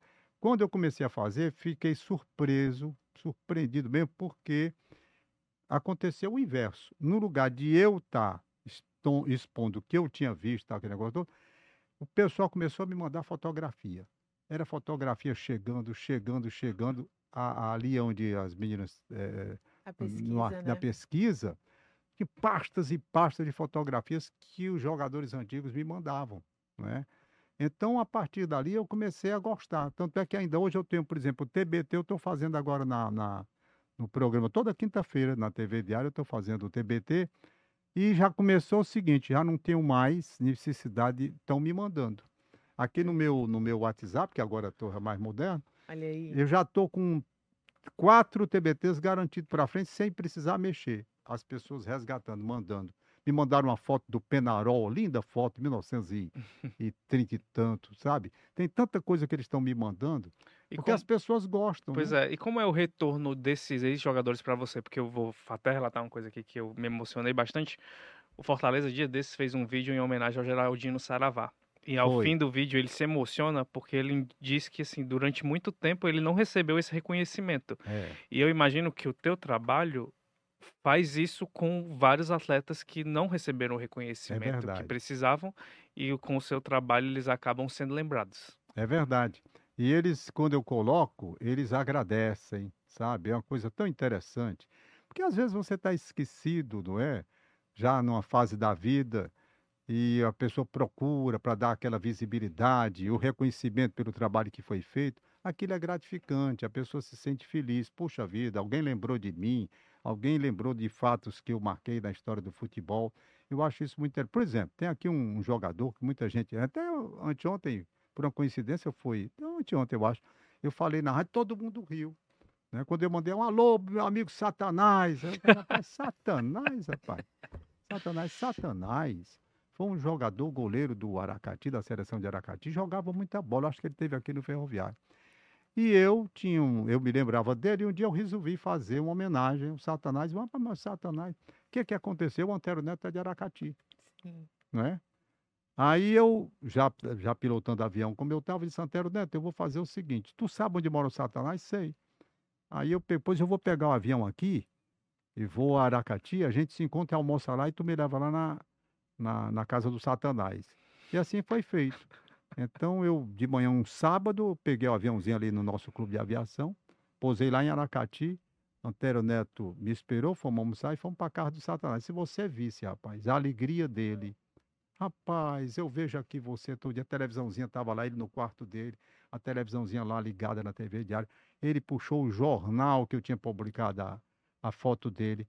Então veja, né? O cara com a idade já avançada, eu acho até que ele está vivo ainda, sim. Ele não morreu, não. Ele está morando em Aracati. E aquilo dali para ele foi uma coisa, a família tão feliz quando eu cheguei lá para visitá-lo. E assim foi feito. Outra aqui, o Fernando é, Fernando Sátiro, está morando por uma coincidência na Caponga. Outro também que ficou muito feliz quando houve aquele livro que foi lançado e eu coloquei uma nota no jornal. Ele disse, mas será que eu sou tudo isso? então é uma coisa interessante, precisei jogadores de futebol, né? E o quanto doloroso é você ver algum dessas pessoas com quem você conviveu e que, e que ajudaram a você a ter uma paixão pelo futebol partirem. Isso. recentemente a gente teve o Dimas, né? A partida Foi. do Dimas. E de alguns outros ex-atletas que acabaram morrendo e o quanto doloroso é pra ti ver É. essa. É, eu, eu- convivi com todos eles, né? O Dimas, eu vi quando ele chegou para jogar aqui. Ele veio jogar no Fortaleza primeiramente e depois passou para o Ceará. Uma história. O Dimas é uma história muito grandiosa dentro do Ceará Sporting Clube. Dimas foi tudo. O Dimas foi tudo que você puder imaginar no Ceará. O Dimas, com o cartão de crédito dele, muitas vezes estava bancando coisas nos momentos de crise e o Ceará depois o ressarcia. Então eu vi toda essa história, Gil do Fernando de Oliveira, que eu vi chegar, o Gil, eu vi o Gil chegar aqui para o Gil é o maior ídolo do, do, do, do, Ceará Sporting Clube em todos os tempos, né? E eu vi o Gildo chegar novinho, aí vi o Gildo morrer, por uma coincidência ele foi morar eh, vizinho à minha casa, praticamente três casas depois. E aí a vida que continua, né? Mas é isso Então, mesmo. e você está falando aí um pouquinho de como foi com os jogadores e tudo. E como é essa relação com o público, assim? É, a gente sabe que as pessoas são mais intolerantes, mas assim, você recebe muito carinho, né? Assim, as Muito. O pessoas. mais interessante que eu recebo muito carinho, também até as pessoas, por exemplo, a torcida do Fortaleza me tem um carinho muito grande. Eu fui aplaudido no estádio do Fortaleza uma vez lá, fiquei surpreso. Por quê? Porque todos sabem que eu morava perto do Ceará Sporting Clube, não é? Deve Ceará, mas eles sabem do respeito. A questão é você se posicionar com dignidade e respeito, procurando ser imparcial. E eles têm esse reconhecimento do meu trabalho, eu fico muito feliz. Tem um reconhecimento. Eu fui aplaudido dentro do campo do Fortaleza, mas muito aplaudido mesmo. Eu fiquei emocionado, sabe? Fiquei emocionado. Tenho grandes amigos. Então isso marca, né? de qualquer maneira, marca muito essa minha passagem no campo, nos campos de futebol. O reconhecimento público mesmo. Eu chego no ferroviário, também sou muito bem recebido. Nos meus esportivos, graças a Deus, eu nunca tive problema. Nunca tive problema de nenhum assim tratamento Nunca teve que correr de ninguém, não. Tom. Nunca precisei correr, nada de, por exemplo, assim, hostil, nada hostil. Parece que há um reconhecimento, isso me agrada muito, sabe? Me deixa Uhum. muito feliz. Reconhecimento, não, esse cara ele tem o direito de ter uma preferência, mas Uhum. ele sempre foi correto. Ele Sim. sempre, quando a, a opinião dele sempre foi muito isenta. E isso me, me alegra muito, sabe? Me E alegra de demais. peleja, Tom, que Hum? você teve que já passar de dificuldade? Assim, É, assim, n- na cobertura esportiva ou em outra, uma dessas mil coisas que você já fez? Eu fiz, eu fiz tanta coisa, eu não tô, tô lembrado assim de algumas dificuldades. Eu sempre fui um cara que, que procuro fazer com muita antecedência as coisas para evitar as surpresas, né? Mas tem gente que Copa- não gosta de te dar antece... É, tempo para se preparar, não. né? Eu, eu, por exemplo, Copas do Mundo foi uma coisa que marcou muito minha vida, Copa do Sim. Mundo, né? Muito mesmo, porque é uma outra dimensão, é outra história. Você, de qualquer maneira, está envolvido ali com o que há de mais moderno do mundo. E uma das emoções que eu já disse aqui, é porque, por exemplo, quando eu fui escalado pela primeira vez em a Copa do Mundo, nós tivemos que fazer um trabalho de preparativo um ano antes, 89, Copa do Mundo de 90 na Itália. E uma das coisas que eu, eu fiquei emocionado, quando eu cheguei no estádio Renato da Lara, lá em Bolonha, eu, Sérgio Pinheiro e Carlos Silva, era a equipe que tinha ido. Que eu cheguei aqui embaixo, que eu olhei para o setor de cabines do estádio, aí estava escrito o nome Rádio Verdes Mares, aquilo eu fiquei emocionado, sabe? Porque, puxa vida, eu imaginava Deutsche Welle, rádio da Alemanha, lá. Ali a BBC de Londres, ali a Rádio Tupi de São Paulo, ali a Globo e tal, e Rádio Verdes Mares. Aquilo para mim, rapaz, 1989, Ave Maria. Aquilo eu não estava acreditando no que eu estava vendo, que era a voz cearense, o jeito cearense, que nós íamos fazer uma transmissão independentemente de, de Rádio do Sul. Uhum, Era nós, era, era, era a nossa casa, sabe? uhum. Éramos nós. Então, fomos lá, fizemos a transmissão. Essa transmissão foi isolada. Contra Brasil 1, Itália 0, gol de André Cruz, se não me falha a memória. Pois bem, aí era a preparação para a Copa do Mundo. Preparação para a Copa do Mundo. Aí na Copa do Mundo da Itália foi a grande experiência, primeira nossa. Essa transmissão que eu estou dizendo da, de Bolonha, na Itália, foi a primeira transmissão de uma rádio cearense direto da Europa. Ninguém tinha transmitido de lá. Eu, Sérgio Pinheiro, de saudosa memória, e o Carlos Silva, que está aí. Então fizemos essa primeira transmissão. E aquilo me marcou. Aí depois vieram as outras Copas do Mundo, aí a gente já vai com. Já vai com mais Já calmo, vai né? mais calmo, né? Já conhece tudo como funciona direitinho. E aí a coisa funciona. Tem os, os resultados, por exemplo, os resultados não foram bons. Resultado bom foi essa Copa do- do- dos Estados Unidos, que aí o Brasil foi tetra, Sim. aquela coisa toda. Resultado que marcou, por exemplo, foi na Copa da França, quando terminou aquele jogo que o Brasil perdeu, os franceses fizeram um, um corredorzinho polonês para aguardar a gente, né, para passar, com muito respeito. Mas levando tudo na gozação, na brincadeira, mas Uhum. nós tivemos que passar por aquele né, tal. O Zagallo dizia muita coisa com eles também, vocês vão ter que me engolir. Eles guardaram tudo pronto. Nós perdemos o jogo como perdemos lá. E são coisas de Copa do Mundo. São, são coisas assim. Mas é, uma, é um evento que vale a pena você comparecer. Tem uma, uma, uma parte nostálgica, porque quando você chega é um glamour. A cidade ornamentada, enfeitada. Quando termina a primeira fase, metade das seleções né, Vão se- embora, né? indo embora.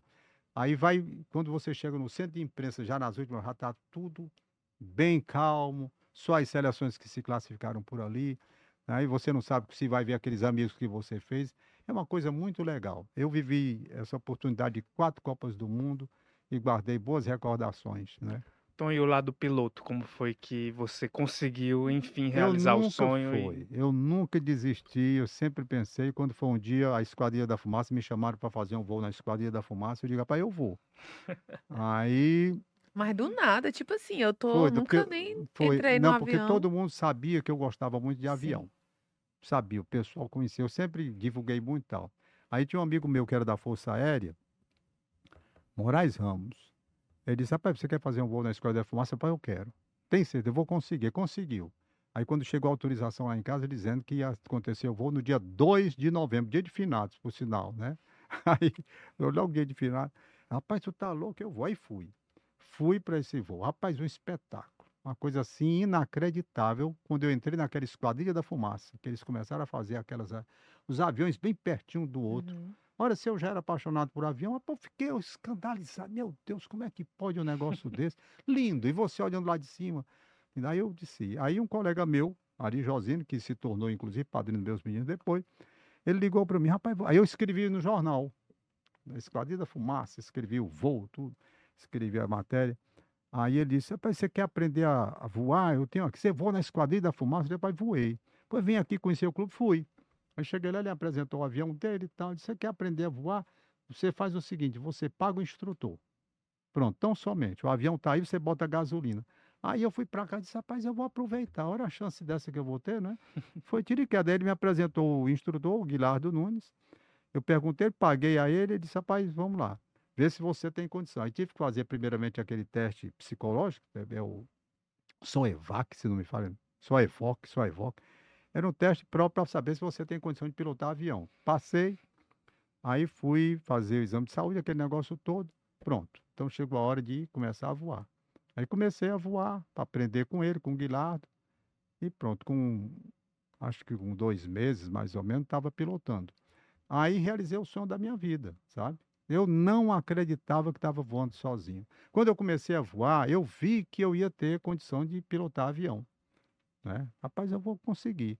Aí pronto, aí a gente vai aprendendo devagar, rapaz. Quando tem um estalozinho que dá, você sente que está com o avião na mão. E o instrutor sente também quando você está voando, né? Aí chega o grande dia de você voar sozinho, que é um dia assim inesquecível. Eu tenho tudo marcado aqui, como aconteceu, como se Chorou fosse hoje. tonto. Eu, eu não chorei não, mas fiquei muito emocionado, porque é o seguinte, eu fui para a igreja. Quando terminou o voo, eu fui para a catedral, direto para lá, agradecer a Deus. Porque é uma coisa impressionante. Eu já sabia que estava perto de pilotar o avião, porque você sente, né? Você sente que está com o avião na mão. E o instrutor, o instrutor, ele, ele vai dando as dicas. né? Aí quando foi um dia eu pensei, ele disse, rapaz, perto você vai voar sozinho. Quando foi um dia eu cheguei lá num dia de quinta-feira, aí ele foi, vamos fazer o voo. Eu fiz o voo, tudo, pousei. Quando pousei, ele disse assim, pare o avião ali. Pare ali. Aí eu já, meu coração já acelerou um pouco. Já pensei, esse cara vai mandar voar sozinho. E foi tiro e queda. Ele parou, desceu do avião e disse, olha, eu vou fazer aqui uma arguiçãozinha rápida, fazer umas perguntas, você vai voar sozinho. Você está preparado, você tem condição de pilotar sozinho hoje. Fique tranquilo que eu estou aqui no rádio. Qualquer dúvida, você se comunica comigo, mas você vai voar. Aí ele ficou do lado de fora do avião, eu dentro, ele fez uma série de perguntas sobre o que poderia acontecer, se o avião para um motor com 300 pés, aquele negócio todo, com 500 pés, qual é o procedimento e tal, fez a arguição, eu respondi, ele disse, pode ir, tá pronto. Aí pronto, eu fui para a pista, né? Coração batendo acelerado, né? Porque vem aquele. A partir dali não tem mais a mãozinha doce do instrutor, vai ser você e Deus. né?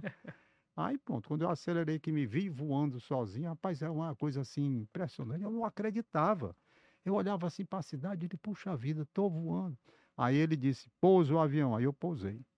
Pousei o avião. Fiquei feliz. Aí ele disse, agora vamos para o segundo, decole de novo. Aí eu decolei a segunda vez. Aí já mais calmo, né? Puxa, ratinha. Aí rodei lá por cima, rodei. Ele disse, agora faça mais um pouso. Eu pousei o avião. Aí ele disse, vamos para a última. Faz mais uma. Aí eu decolei de novo. Aí vamos para pousar para encerrar. Aí nesse dia eu não tive conversa. Assim que terminou, peguei meu bugzinho, fui bater na catedral, fiz minhas orações, agradeci a Deus, tinha realizado o sonho de voar. E permaneci voando muito tempo. Aí foi quando eu conheci o grande parceiro, meu irmão de emoções, de ideais, José Valdones Torres de Menezes, né? Nós éramos da mesma turma, saímos juntos. Ele foi fazer o curso de acrobacia, eu sou piloto padrão, ele é piloto acrobático, quer dizer, o mais fantástico aviador que eu conheço na minha vida chama-se Valdones. Eu, eu vou com ele, faço acrobacia com ele. Todas aquelas acrobacias que você já viu ele fazer, eu já fiz diversas e diversas vezes com ele. Ele é perfeito no que faz, é impressionante, impressionante. Não conheço uma pessoa tão habilitada para pilotar todo tipo de avião como o Valdones, sabe? E... E é bom. Bom, a gente voar com ele é gostoso. Tom, e a família não ficava com medo, não? Fica. A família sempre teve medo. Sempre teve medo. E torce muito para que eu deixe. Na verdade, eu praticamente estou deixando, né? Porque eu estou sem avião para voar. Minha carteira de pilotagem está válida até o ano que vem, de 2025. Ela está valendo. Eu tenho a carteira pronta até o 2025. Mas a minha carteira de saúde, que é o aviador, principalmente da minha idade, tem que fazer exame todos os anos. E a minha carteira está vencida. Eu preciso renovar a carteira de saúde para continuar voando. Ah, Agora. Eu estou voando com o Valdones. Eu chego lá no clube, vamos voar, É. Valdones, vamos. Aí a gente lá sai e fazendo aquelas acrobacias, vendo o mundo de cabeça para baixo. É bom demais. Muito bom. Então tem outra coisa que quem te conhece pessoalmente sempre chama atenção, que é o teu nível de dar atenção às pessoas. Você sempre é uma pessoa muito atenciosa mesmo. E eu imagino que essa capacidade de ser atencioso, respeitoso, que fez você passar por quatro casamentos e conseguir manter um bom relacionamento É. com todas É as pessoas. É verdade. Essa matéria aqui foi, inclusive, já houve duas matérias aqui no Diário do Nordeste, né? A primeira foi chamada de A Grande Família, Grande Família, e a segunda matéria foi feita pelo Diego, coisa mais recente, não é? Isso. E muita gente pergunta. Eu digo também uma coisa para você, é porque houve a bênção de Deus. De um lado, se eu tenho essa capacidade de procurar harmonizar, de tentar resolver sem, sem coisas mais fortes que possam marcar e trazer um transtorno, gerando uma inimizade, gerando uma incompreensão, de outra parte, as mulheres com quem eu me relacionei também foram mulheres fantásticas que tiveram o mesmo coração aberto e a mesma flexibilização para entender a separação como um fato que acontece, mas que não deve gerar inimizade, até porque tem filho no meio. Eu sempre dizia para elas: olha, não vamos criar problema para os nossos filhos, os problemas são nossos. Vamos resolver, vamos procurar manter os filhos todos unidos. E foi isso, certamente, que fez com que as separações não se tornassem traumáticas. Por quê? Porque os filhos sempre foram unidos. Havia, por exemplo, a Cleia, a Cleia, a, Cle... a Beth com o Marcel, que é filho da Cleia. Eles se davam tão bem que muita gente pensava que o Marcel era filho da Beth e não da Cleia. Né? Então, até os filhos se misturavam, que ninguém sabia quem era filho de quem. Porque era, por exemplo, meus trigêmeos, quando iam para lá, não queriam voltar para casa. Ficava que- na casa da, da, da, da, o- da esposa an- an- antiga, anterior. né? Aham. Então, todas essas coisas geraram um- uma compreensão, mas eu acho que foi um envolvimento dos filhos, sabe? Porque, na medida em que a pessoa entende que não pode passar um ranço de um casamento que não deu certo para traumatizar as crianças, aquilo é bom. Porque tem casal que briga e transfere as suas questões para as crianças. E os filhos sofrem. E Uhum. como sofrem? Qualquer separação traz sofrimento. Houve separação, claro, houve sofrimento, separação, mas eles compreenderam logo que, apesar da separação, existia uma união. Aí Uhum. ficam mais seguros os meninos. Não, papai é amigo da minha mãe. E assim foi feito, entendeu? Então, claro que as pessoas com quem eu casei devem ter ficado ressentidas naquele primeiro momento, mas depois as coisas vão passando. Coração bom, todas tinham coração bom. Eu também procurei ter um coração bom, compreender. Nunca deixei de ter um contato, nunca procurei sempre manter contato. E assim a vida segue, não é? Mas então como é que tu conseguia dar atenção? Porque trabalhando em um milhão de coisas aqui, chegava de manhã bem cedinho, às vezes saía de madrugada quando era. tinha jogo, né? Eu, eu acho que foi filho, filho. Vou explicar como. Eu, por filho, eu sou apaixonado.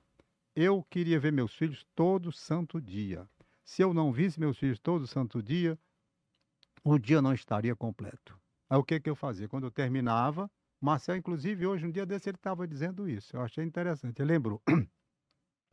Eu terminava, passava na casa de cada um para brincar um pedacinho, para dizer uma brincadeira, para não sei o que, tal, tal, mas todo dia, se passasse um dia que eu não visse esses meninos, eu ficava doído. Eu tinha que ter. E eu acredito que foi isso que fez essa união.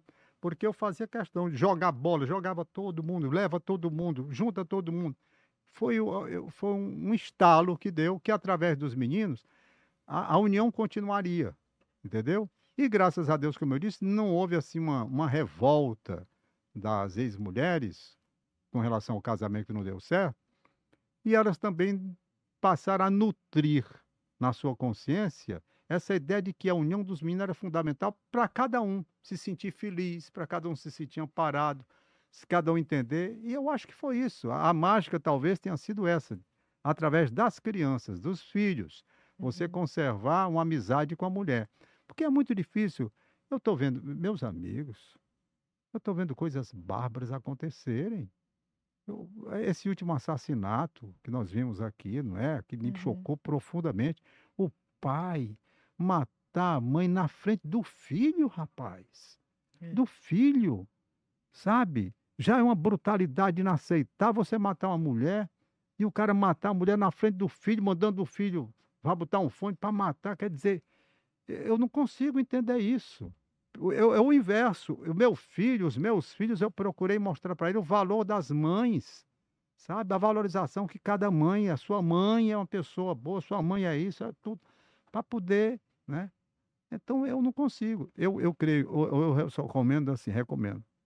Vai separar, tem ranço, tem problema, tem problema de traição, tem problema disso, problema dos adultos. As crianças deixem fora, resolvam, não é? Não deu certo, hoje é muito comum, resolvam, mas deixa as crianças lá de fora da briga. Eu acho que foi isso, tenho a impressão. Eiton, e, e falando sobre isso, a história dos filhos, né? É, como foi pra ti quando o Vitor Hanover resolveu seguir teus passos? Interessante, Porque foi. É de ver um pouco isso também, quando ele começou e seguindo todo esse teu caminho, né? Sempre teve tendência para fazer essa questão que ele gostava tanto desde menino. Eu cheguei uma vez lá em casa, ele tinha gravado Crime Não Compensa, era o programa que eu fazia. Ele Uhum. gravou ele mesmo fazendo, bem novo, bem novo, acho que uns 10 anos por aí. Ele sempre teve uma tendência muito grande. Então, o, o- o- o- eu gostei muito. Agora, o, o interessante dessa história todinha. No começo, no começo, ele tomou, quem tomou a iniciativa de colocar o Hanover na televisão foi o Sérgio Pinheiro. Sérgio Pinheiro. O Sérgio Pinheiro colocou dois. O Sérgio Pinheiro colocou, no mesmo tempo, o Vitor Hanover para trabalhar e o Paulo César Norões. Uhum. Quem levou os dois para o rádio nem foi o Edilmar Norões, pai do Paulo César, nem fui eu, pai do Hanover. Não, foi o Sérgio Pinheiro que tomou a iniciativa. Viu que os dois queriam, pai, vocês querem, vou levar. Eu até fiquei assim a princípio. Aí eles se estrearam, né? Eu me lembro que eu estava transmitindo o jogo do Maranhão quando o Randolfo foi estrear na televisão aqui, colocado pelo Marcos Nunes. Perfeito? Então eu achei interessante. E ele teve um progresso muito grande, cobriu Copas do Mundo também comigo aqui, inclusive pela rádio, né? Fez todo esse trabalho. Depois um outro filho meu seguiu a profissão, é o Marcel. O Marcel ele é publicitário, fez é, publicidade e tal. Também na área, na área de comunicação. Perfeito? Eu acho que só os dois. Né? Porque a minha filha Giannine é, é enfermeira, é uma outra área completamente diferente. Não é? É que aí tem o, o Marcel, já falei. A Alessandra é área de direito, área de direito. Esses três que vieram depois, né? Eu tenho até que contar, porque eu tenho É. esquecendo os nomes, né? Vamos lá, são quantos? Vamos lá, pela ordem, então, pelo fazer. Vitor Ronovo primeiro, aí vem a Giannine, que é essa que é a enfermeira, dois. Aí vem o Marcel, três, que é publicidade. Vem a Alessandra, que é direito. Alessandra, aí vem os trigêmeos, né? Hum. Maria Clara, Pedro e Gabriel. Isso é mais fácil, que é tudo da mesma idade, tudo juntinho ali. O Gabriel se mandou, foi embora para São Paulo, não mora mais comigo, porque tá nesse negócio de TikTok aí, tá ganhando dinheiro. Olha aí. Olha né? aí. É, não mora mais comigo, não. Foi embora. Está empolgado com esse negócio. né, Me deixou muito aqui meio tenso, porque ele, ele já fez administração de empresa, depois mudou para publicidade e propaganda, não sei o quê. Estava estudando, resolveu trancar, papai, vou embora que eu estou ganhando dinheiro e foi. Hum. Os outros, aí o Pedro Vitor, é, comércio exterior, Maria Clara, é, também na área de publicidade e propaganda, mas já disse para mim, papai, não vou terminar, estou indo embora, vou morar nos Estados Unidos. Ela já morou lá um tempo e disse que vai morar lá de novo. Se vai, eu não sei, porque os meninos de hoje são assim, são Uhum. diferentes. Eh, Esses meninos de hoje, eles resolvem, eles já estão com 21 anos de idade, são, portanto, maiores de idade, eu não posso proibir. Né? Não posso proibir. Gabriel, você vai ficar, não. Quis ir, foi, tá lá e disse que Uhum. não volta mais. Já me disse, papai, não volto mais, aqui é o lugar para eu morar, não volto mais. E com esse negócio de TikTok, eu não sei nem o que é, é isso, eu não sei nem como funciona. Se você me perguntar como é que funciona essa parte do dinheiro que eles ganham, E ele virou influencer. Foi no TikTok, ele faz conteúdo pro TikTok. ele faz conteúdo TikTok e ganha dinheiro. Pois tá aí. Ele ganha dinheiro, tá é ganhando. capaz de tu tá no TikTok, Tom, e tu nem, Nem saber. Ah, com certeza ele tá. De vez em quando a Tá. gente posta um Aí, vídeo ó. do Tom lá no TikTok. É, né? É. Então tem essa coisa interessante, né? A Gabriel, a- arroba Gabriel Almeida, um negócio assim. Irei, viu? velho? Aí- Sigam lá, Gabriel Almeida. Pois é, rapaz, tá bem, tá muito bem mesmo. Né? Aí essa minha filha, ela, como teve um período nos Estados Unidos, passou um ano por lá, acho que um ano, como ela fala inglês muito bem, aprendeu, então ela está querendo ir embora para lá. Minha vida é assim, mas eu, por mim, por mim, te juro, ninho, era Todo mundo todo mundo juntinho ali. Eu não gosto, eu gosto de tudo junto. Esse negócio de filho estar longe, não, não nasci para isso. Choro, rapaz. Eu te juro que eu choro quase todo dia quando eu me lembro do Gabriel, que não tá aqui. Saudade. que não está aqui. Não gosto. Lá em casa as minhas fazem muita hora comigo. A Beth fica mangando de mim porque eu choro. o- o- o- sabe? Então a gente tá chegando ao fim do episódio, mas antes de a gente encerrar, eu queria muito te ouvir em relação a uma coisa, porque aqui existe uma lenda que você odeia tirar férias, porque o que te move é estar ao vivo todos os dias. E aí eu quero saber, depois de tanto tempo, quais são as sensações que o estar ao vivo f- comunicando te ain- ainda te provoca? Pois não é, rapaz. É uma coisa assim impressionante como eu gosto do que eu faço. É o que eu disse, a, a comunicação venceu a aviação, até porque eu não fui profissional da aviação, né? Pois bem, então, por exemplo, eu não gosto de tirar férias. Eu gosto de estar trabalhando. Porque férias, eu só gostaria de férias assim se fosse com a família, sabe? Como é um pra cá, um pra lá, outro pra colar, aquele negócio eu não consigo juntar todo mundo, fica difícil. Então eu acho melhor estar trabalhando do que eu vou viajar para onde? Eu sozinho.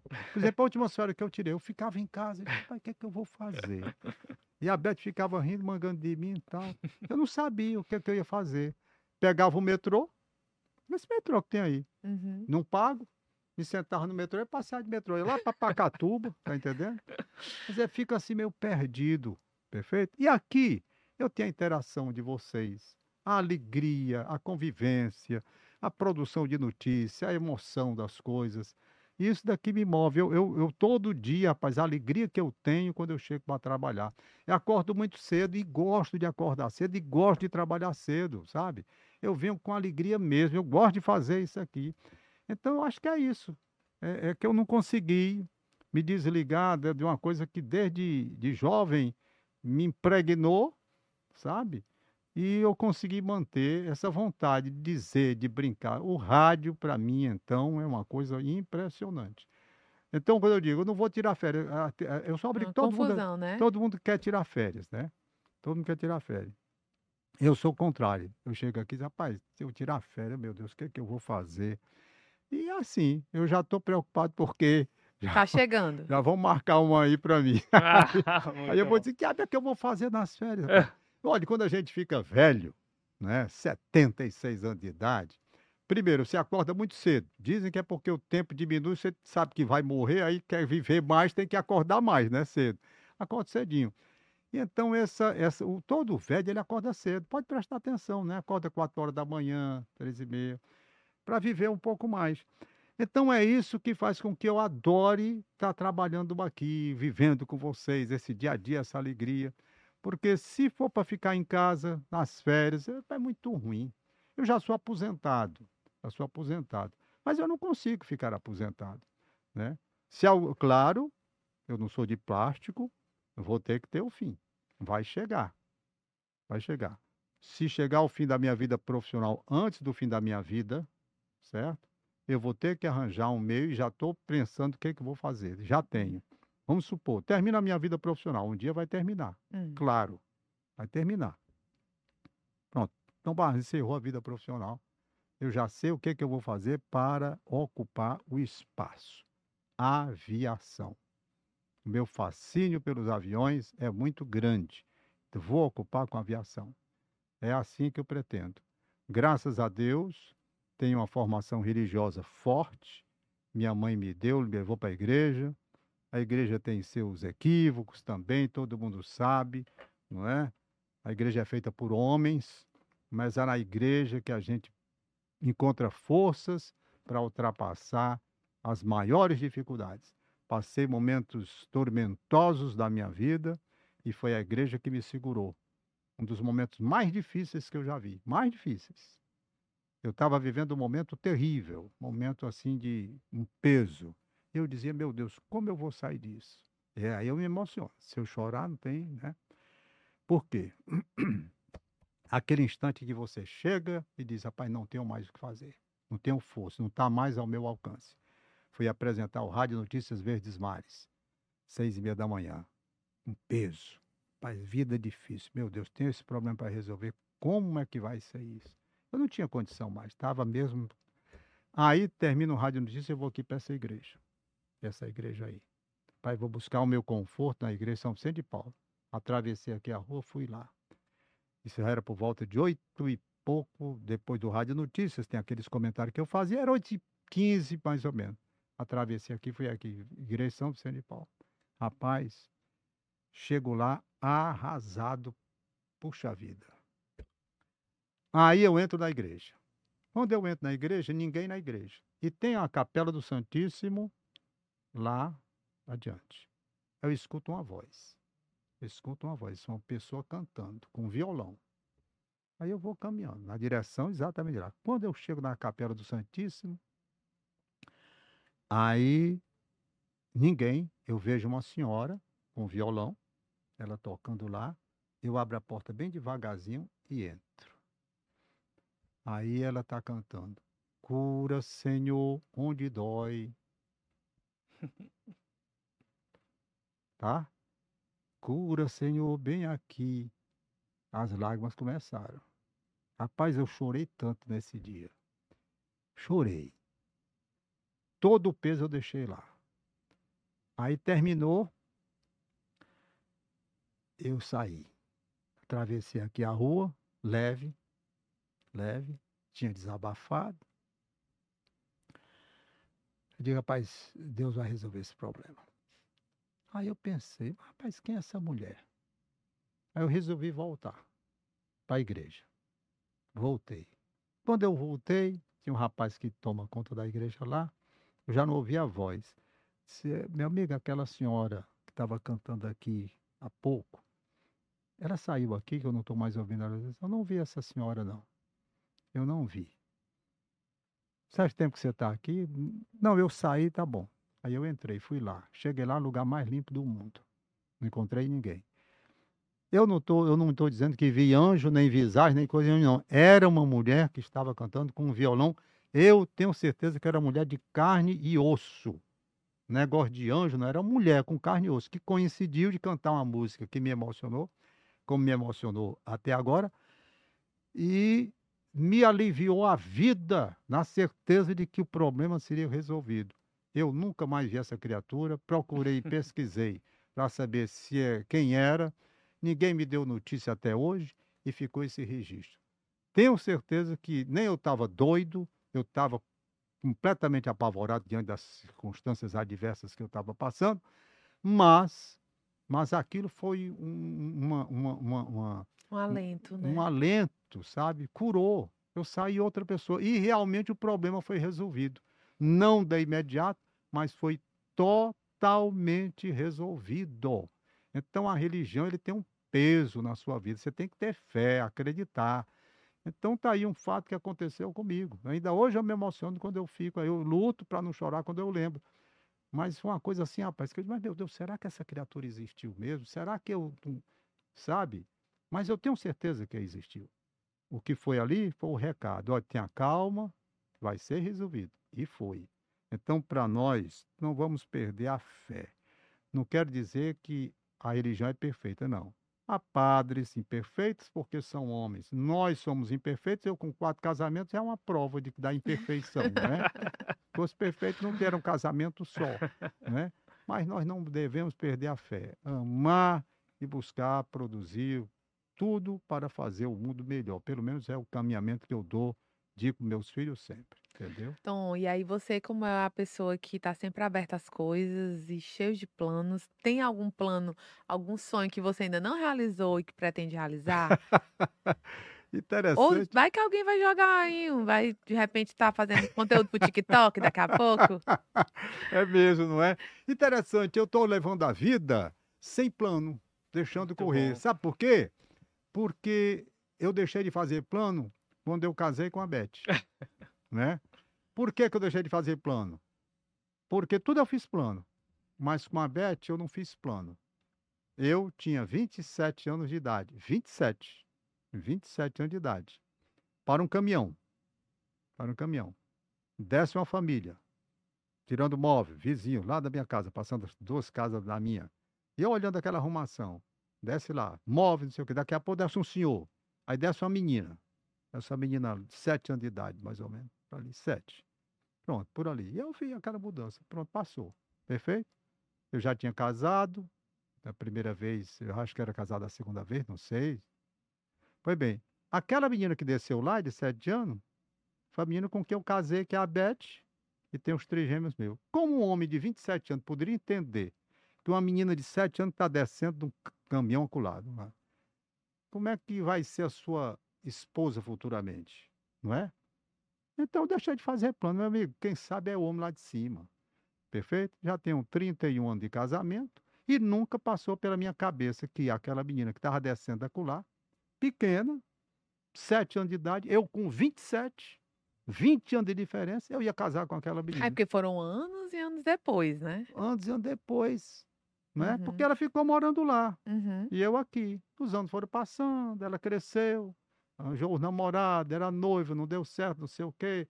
Eu já estava bem no terceiro casamento, né? ela ainda conheceu, ela ainda era solteira quando conheceu eu, n- eu com a terceira mulher e tal e tal. Um dia ela estava sem ninguém, eu passei brincando. Disse, ei, Beth, vamos casar comigo, não dar certo. É brincando. Vixe, aí deu certo, foi Tom. Foi. Entendeu? Aí as coisas assim, acabou. E aí, ah, então é a- terminou por- com a Beth, né? Hum? É o último casamento. Foi o último casamento com a Beth. Eu já tenho 30 e, 31 anos, vou completar 32 anos de casamento com a Beth. Uhum. Perfeito? Foi a que durou mais, né? Então, é, é o tal negócio. Plano para quê? Eu não vou mais fazer plano, não. hein? muito bom. Muito bom. Tom, As muito, coisas vão acontecendo, né? Agora vão acontecendo, é verdade. Tom, muito obrigado pela você topar vir conversar com a gente. Assim, esse episódio para mim ele é, é muito emocionante mesmo porque meu pai, um grande torcedor do Fortaleza, ele também é um grande fã seu. Oh, eu muito cresci, obrigado. eu cresci ouvindo a seguinte frase: Tom torce Ceará, mas é incrível, é uma grande referência. Eu cresci, o meu pai ele assinava o Diário Nordeste para ler o Tom. Eu, eu cresci todos os dias, eu acordava e, eu acordava com o som do, do, do meu pai ouvindo o Tom falar na rádio, com o radinho de pilha. A gente tomava café da manhã e ele lá com o radinho de pilha escutando todos os dias. E poder hoje conversar com você é, e rele- é, relembrar toda essa minha infância, toda essa adolescência com você presente, mesmo não te conhecendo, traz muita emoção. Muito obrigado mesmo. Não, obrigado, digo eu, e digo a você também uma coisa interessante. Eu estava vendo aqui a Karine, vendo você, Uhum. e eu vi vocês chegarem para trabalhar. Sim. Entendeu? É o inverso. Aí o que é a minha alegria? É que eu vi vocês chegarem para trabalhar, cada um com ideal.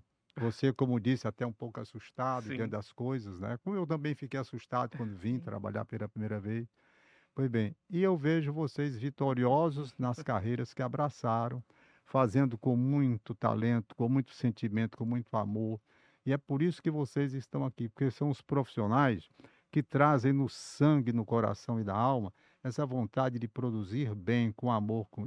Aquela frase do Assis Chateaubriand, lá na, na porta ali do onde era o edifício Diogo Vital de Siqueira, que hoje é da Rô- da do Grupo S. Queiroz, que eu disse, tudo aqui é bem feito e feito com amor. É o que vocês fazem, né? Vocês fazem porque gostam. Essa profissão, ela tem muito disso, sabe? Essa profissão de jornalismo, muitas vezes as pessoas não entendem, mas tem muito disso, de coração. A pessoa ama o que faz, não é?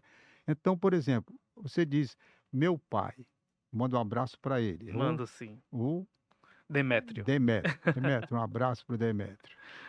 Né? Aí, Karine, o pai da Karine. Eu entrevistava, cara. Entendeu? Muitas e muitas entrevistas. Rapaz, eu tô é velho. Obrigado, meus amigos. Boa Valeu. sorte. Obrigada, Tom. E a você que nos acompanhou também, muito obrigado. Não esquece de nos seguir lá, o que nem tu, arroba, pod, arroba que nem tu podcast no Instagram. E se você está no YouTube, deixa o like. Se está no Spotify, nos avalia com cinco estrelas. E a você na verdinha, ó.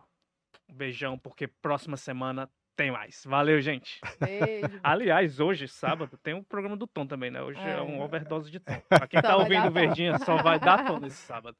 Valeu.